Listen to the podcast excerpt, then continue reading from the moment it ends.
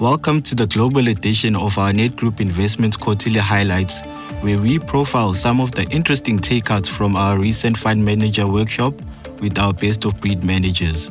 To hear the full fund manager presentations or for more information about our funds, visit the Nedgroup website or access more about our content via LinkedIn, YouTube, and podcast channels.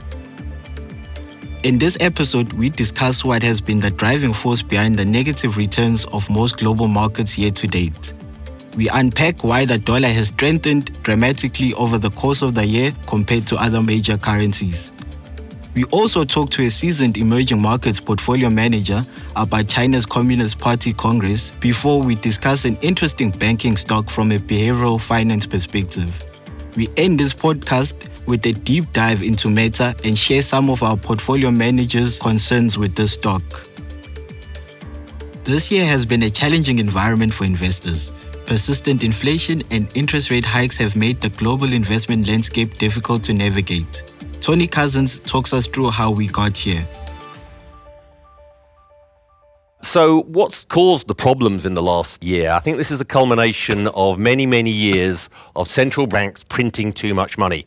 Here we see central bank balance sheets, and this reflects just how much money they've printed. Uh, before 2008, nobody really printed money, maybe Zimbabwe, Argentina, but it really wasn't a legitimate monetary policy tool.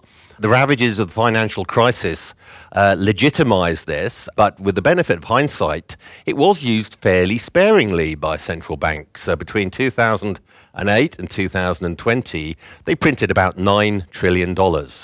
However, when COVID arrived, they really went into overdrive and they printed $12 trillion in the space of two years.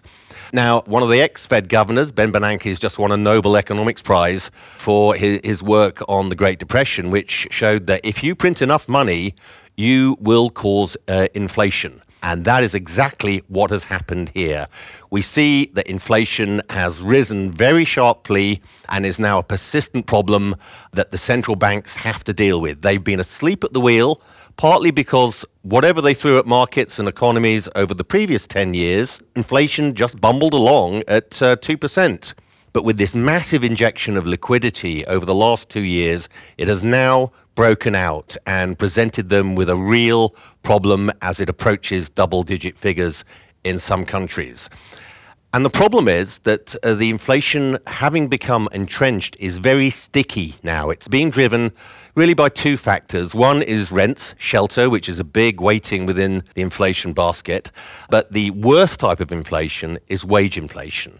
And that is what we are now starting to see because this has not been a, a transitory phenomenon as many central bankers thought it would be it has become persistent within economies, and workers want to be compensated for it. Uh, and we must remember that wages uh, have been suppressed for a very long time. Uh, margins at US corporations have gone up 10 percentage points at the expense of labor over the last 30 years, and they want some of this back. So, this is what is happening now.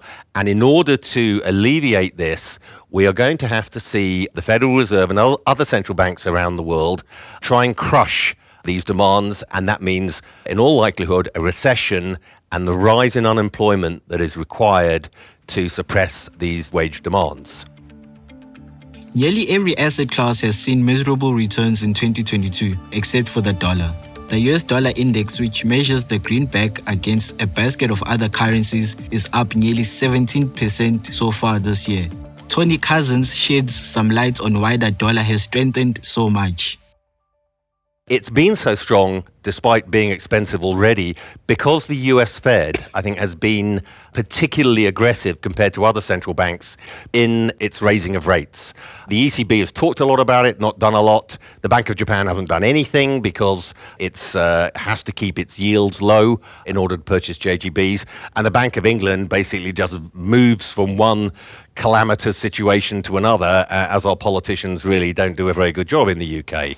But you know, the Bank of England and ECB will need to to act because they have inflationary problems as well. And as they catch up with the Fed, I think that's likely to be a trigger for the US dollar to peak out at this eye-wateringly expensive level. Markets had a negative reaction to the outcome of China's 20th Communist Party Congress, in particular President Xi Jinping's comments on Taiwan.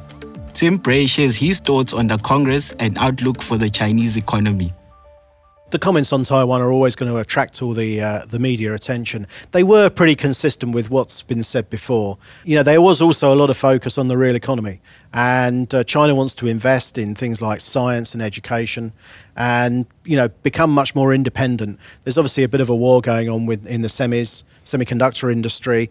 And so self sufficiency is a really important thing for China. And we, we, we're always looking to buy companies, buy stocks that are actually helping the Chinese government achieve their goals. We think they're the ones that will, will outperform. So we're looking at new economy stocks, green economy stocks.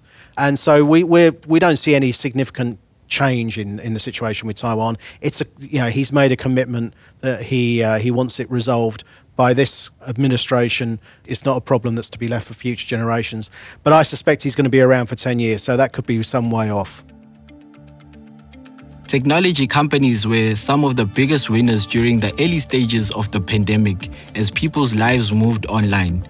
But growth has been harder to find this year. Stephen Romick shares his thoughts on allocating to the sector, which has declined nearly 40% year to date. Well, the whole world's re-rated, and many of these companies are, you know, that we've we've we've added we've added certain other tech-related names, um, you know, you know, to the portfolio. We've had the tech-related exposure to the convertible bonds, but as long as this market has declined, we've also seen other opportunities in other businesses that that are down, you know, similar amounts. So it's not, you know, a negative statement about you know some if we don't add to a company it's not necessarily a statement that we no longer like that business but we might see other better opportunities to allocate capital in you know in uh, you know around the world Marco Colantonio shares his outlook for the office sector and how he has positioned this sector in the portfolio. We think that there's going to be a hybrid working environment probably persisting for um, uh, for a much longer period of time. Uh, you know, generally uh, there's still an environment where there's a war for talent, uh, particularly in the tech industry. So they're finding it very difficult to enforce a return to office for their tech employees.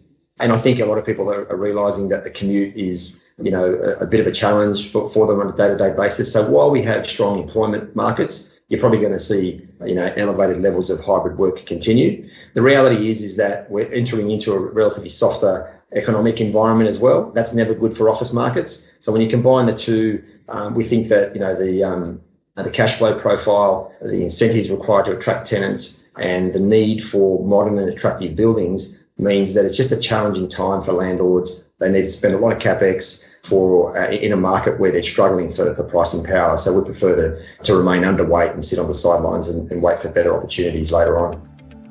Banking stocks have only featured in the past two years in Ben Feature's portfolio.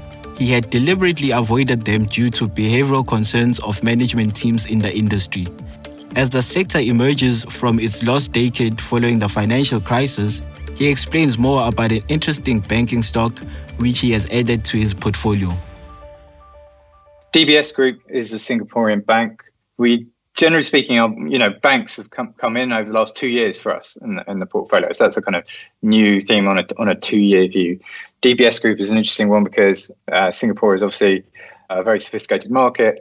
It's one where this bank is sort of doesn't have the tech debt a lot of banks struggle with and that means that it has a very clean operating model, relatively low costs, and it's basically benefiting from a, a sort of relatively benign environment for net interest margins. So mm. it's surprising on net interest margins and loan growth and all of that kind of thing is basically absolutely fine for it. So it's basically a, a strong, growthy kind of bank in an area that uh, Singapore within within Asia doesn't look risky. So it's got the environment behind it, and it looks different to its peer group. So that that has basically just been able to surprise in the way that we had hoped.